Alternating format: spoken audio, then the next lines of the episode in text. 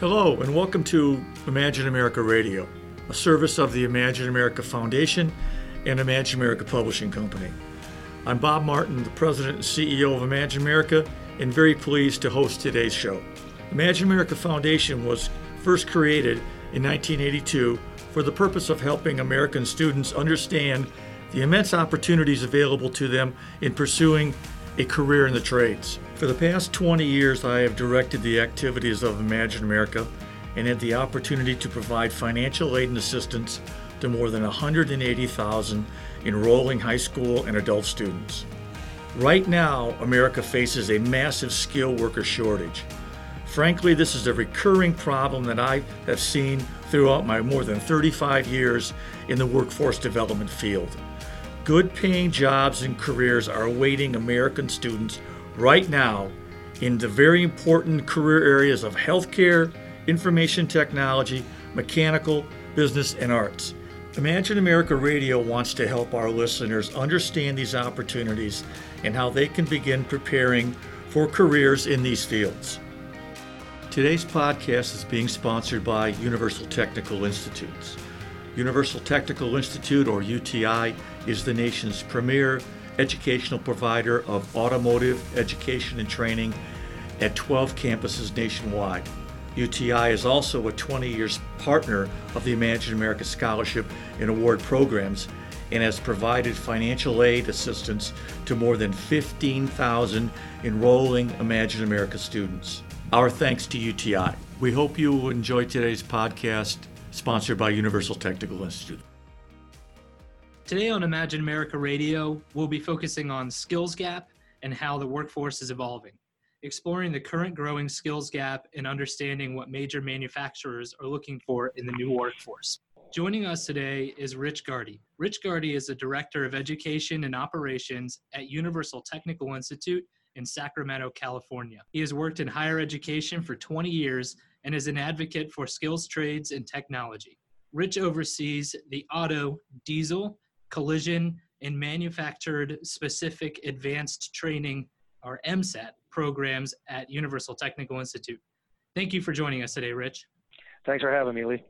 Now, Rich, the skilled trades are changing. Technology has transformed transportation and fabrication industries, creating exciting career opportunities for those with the right skills.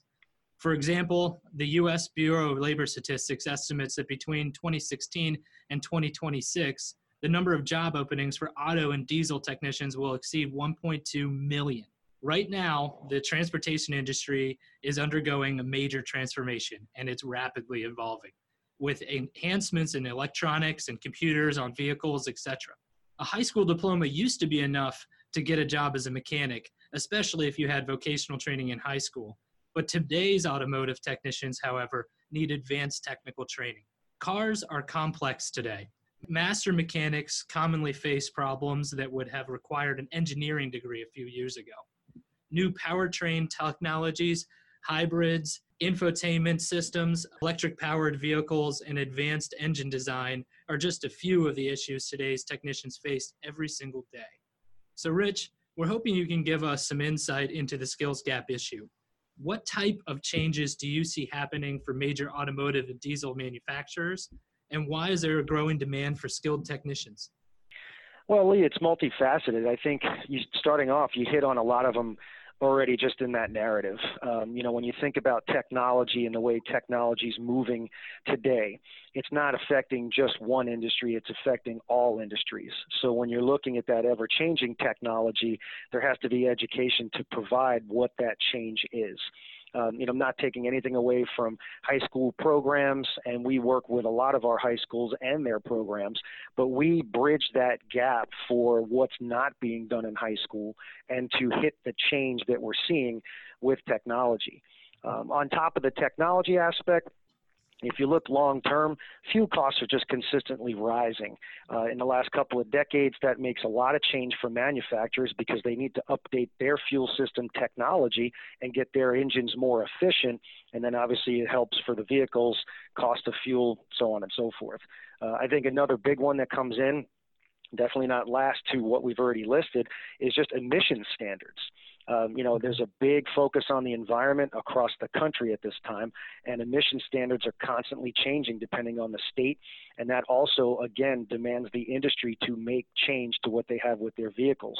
You're again looking at that change, and there has to be a gap that's bridged, and that's where we feel UTI plays a large role in that. We are consistently trying to stay on the cutting edge of what happens in the industry so that we can provide the education to all of the students we have going through our programs. And then in turn, as they step out into the industry, they're more prepared for what's happening at the time and not necessarily things that have taken place five, ten years ago. Mm-hmm. You know, you know, Rich, this is Bob um, jumping back in. Um, you know, you talk about these changes. I'm fascinated by the this admission admission issue. I see it. Everybody sees it. That's going to be listening to this podcast. They see it every day when they're driving their car, when they're getting their uh, their safety inspections where where they're appropriate.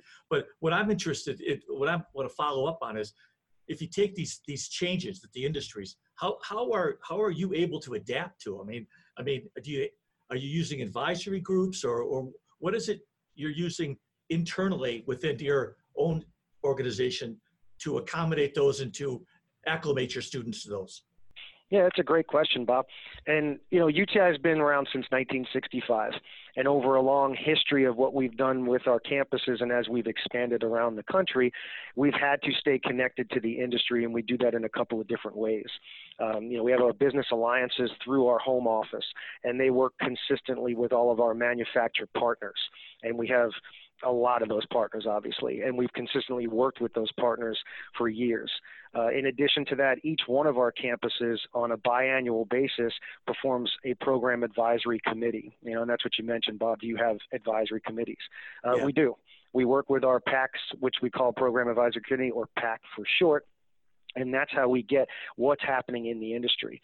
The the PAC members are made up of a bunch of different areas. They could be uh, technicians in the industry. They could be employers that are partnered with us. They could be part of the manufacturers that are partnered with us. And as we have those biannual meetings, they take place for each one of the programs we have. So for us here in Sacramento, auto, diesel, and then collision. And as we have those meetings, we pretty much talk about everything that we offer as far as the program. So we talk about our program objectives, our program outcomes, our program length. We talk about curriculum content. We talk about our facility. We talk about the safety of the facility and just the overall learning environment. Um, and with those biannual meetings, it allows us to document feedback, provide minutes, um, and that's all put together with our campuses through our home office. And then when we see something in demand and we're getting it from more than just say one or two locations, then that's something that we're going to look at our curriculum and start to put into the curriculum what those changes are. Uh, it's a it's a nice cycle that we just consistently use and that's what keeps us kind of right on that edge of hey this is what's happening this is what we need to be doing so so are these groups uh, and i want to follow up specifically on this I get really confused. Bob Martin does when we talk about skills gap. So what I think I'm hearing you saying, but I don't want to put words in your mouth, is that you use these groups to help you identify the skills gap, if you would, uh, that that the employers are telling you is out there. In other words, what they need, and then that and, and then that that is then translated into your curriculum. Am I right? That is that, that is accurate. That is correct. Yes. Okay, so really, what do you think is causing this whole skills gap, just generally, because that's the topic of the overall session here? What do you, what, what's your gut tell you is causing this skills gap problem? Is it a lack of communication? Is it a lack of outreach? What, what do you think?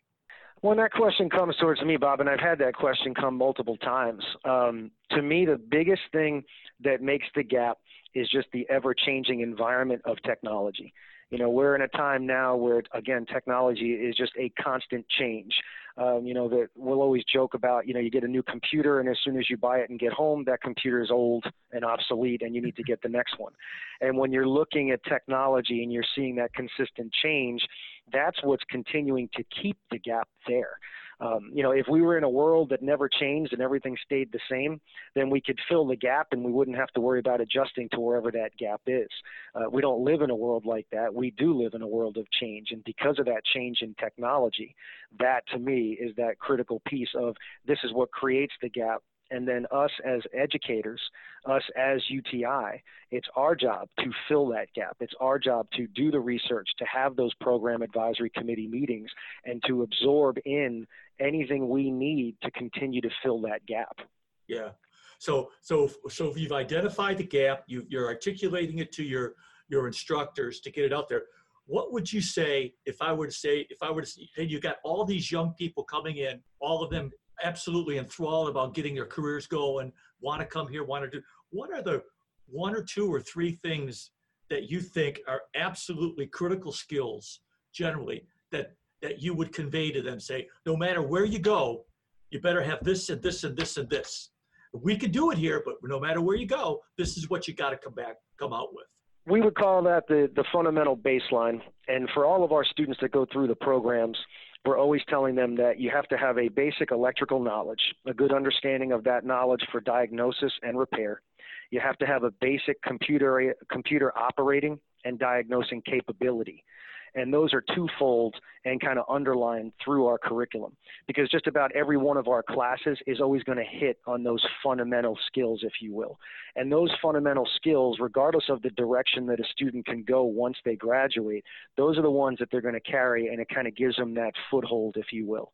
That's that area that says if you have this skill, it's going to be enough for you to get your foot in the door, and then, of course, you track in the direction of the company that you're working for.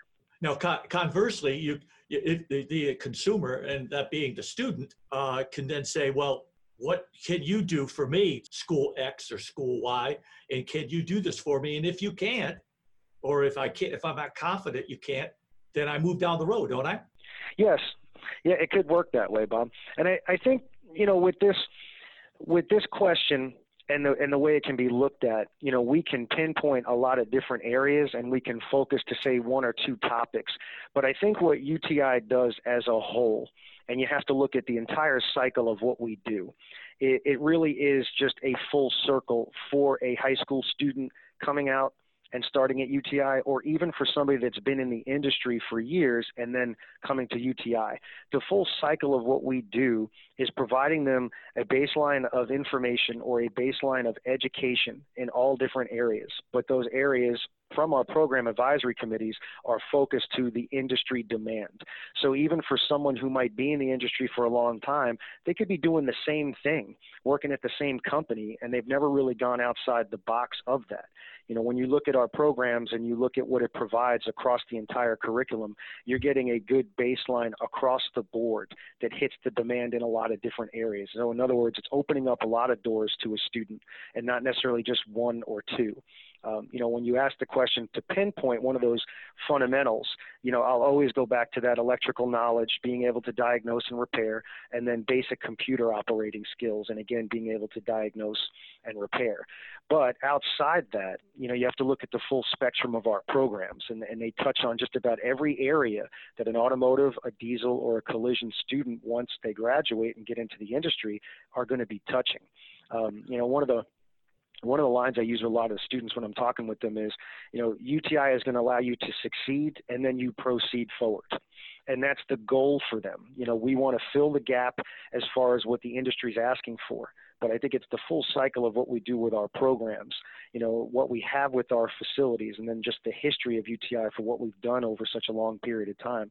I do feel we're providing the best education you can get in the industry we're in, and we continue to fill that gap. We continue to graduate students, and we continue to put them out to the manufacturers that we're partnered with, and then again, even to you know the local area market, you know, the smaller mom and pop shops, if you want to call them that, because um, there's a demand there too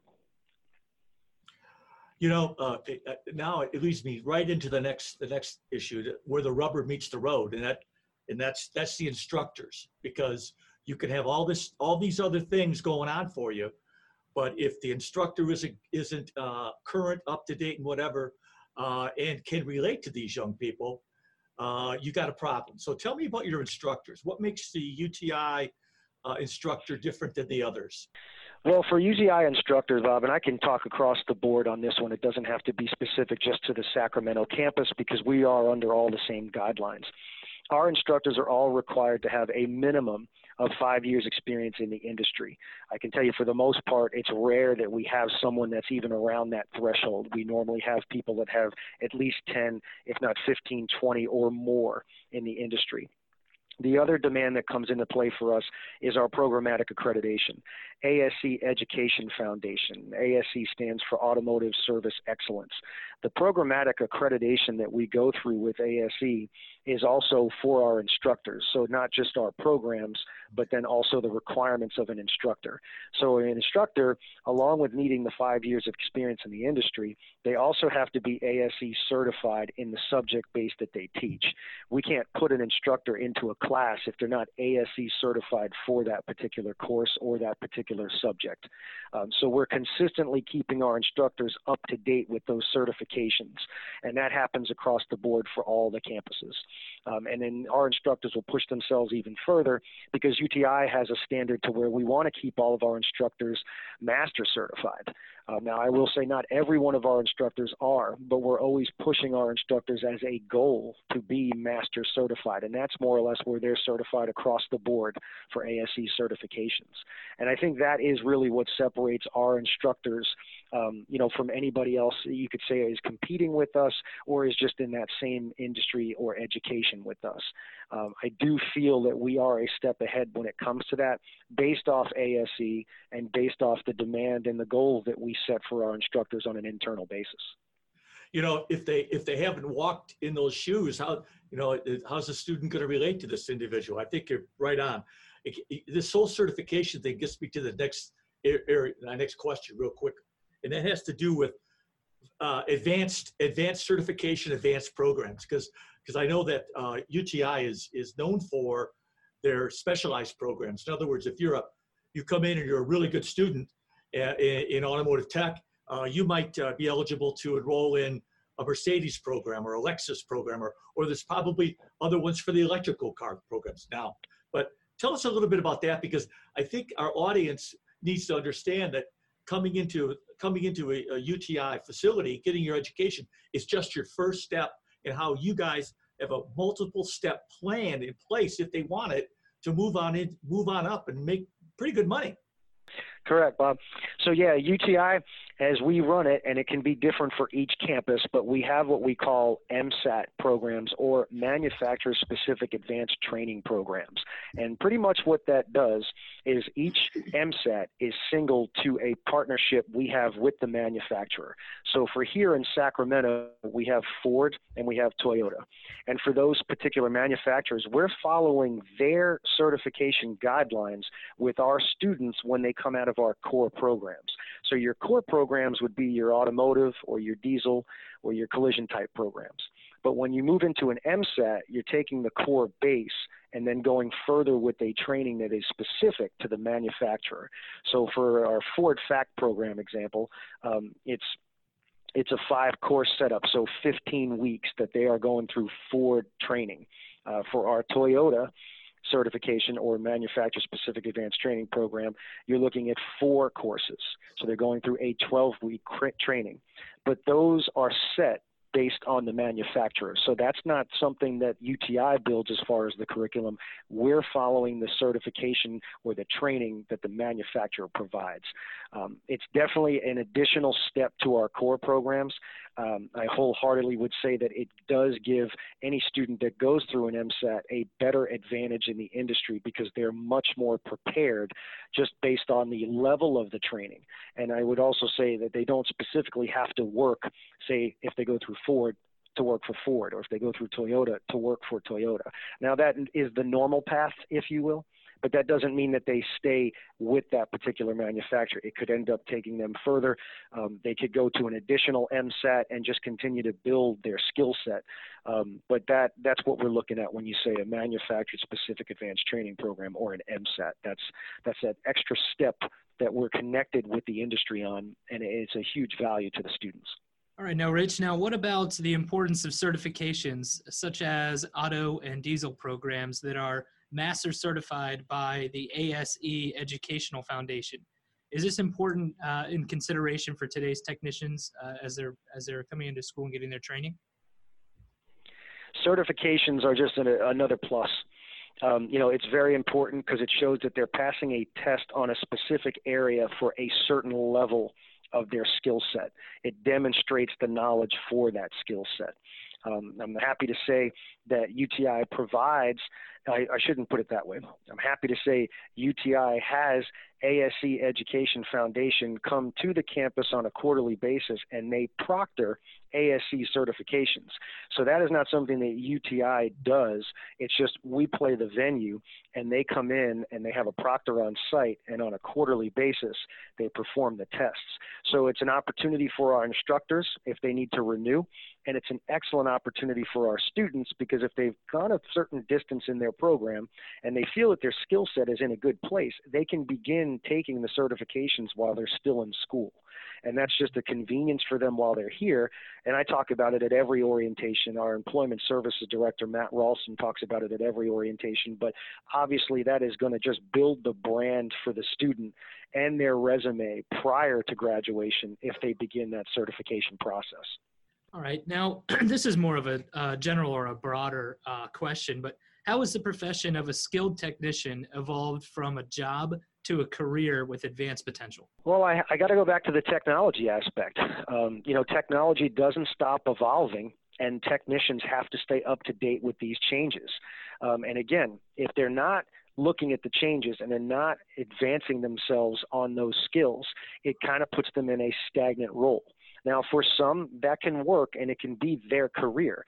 But for others who are continuing to evolve and they're continuing to move up or wanting to move up, those people, as they continue to change with that technology, they're going to end up being what we would call the industry leaders. They're going to be the ones that are those front runners, really setting the example, you know, for what the changes are in technology, but being able to lead that change. You know, that's a consistent message that we keep with our students. You know, they, they have to understand that change is inevitable technology is going to be part of that change.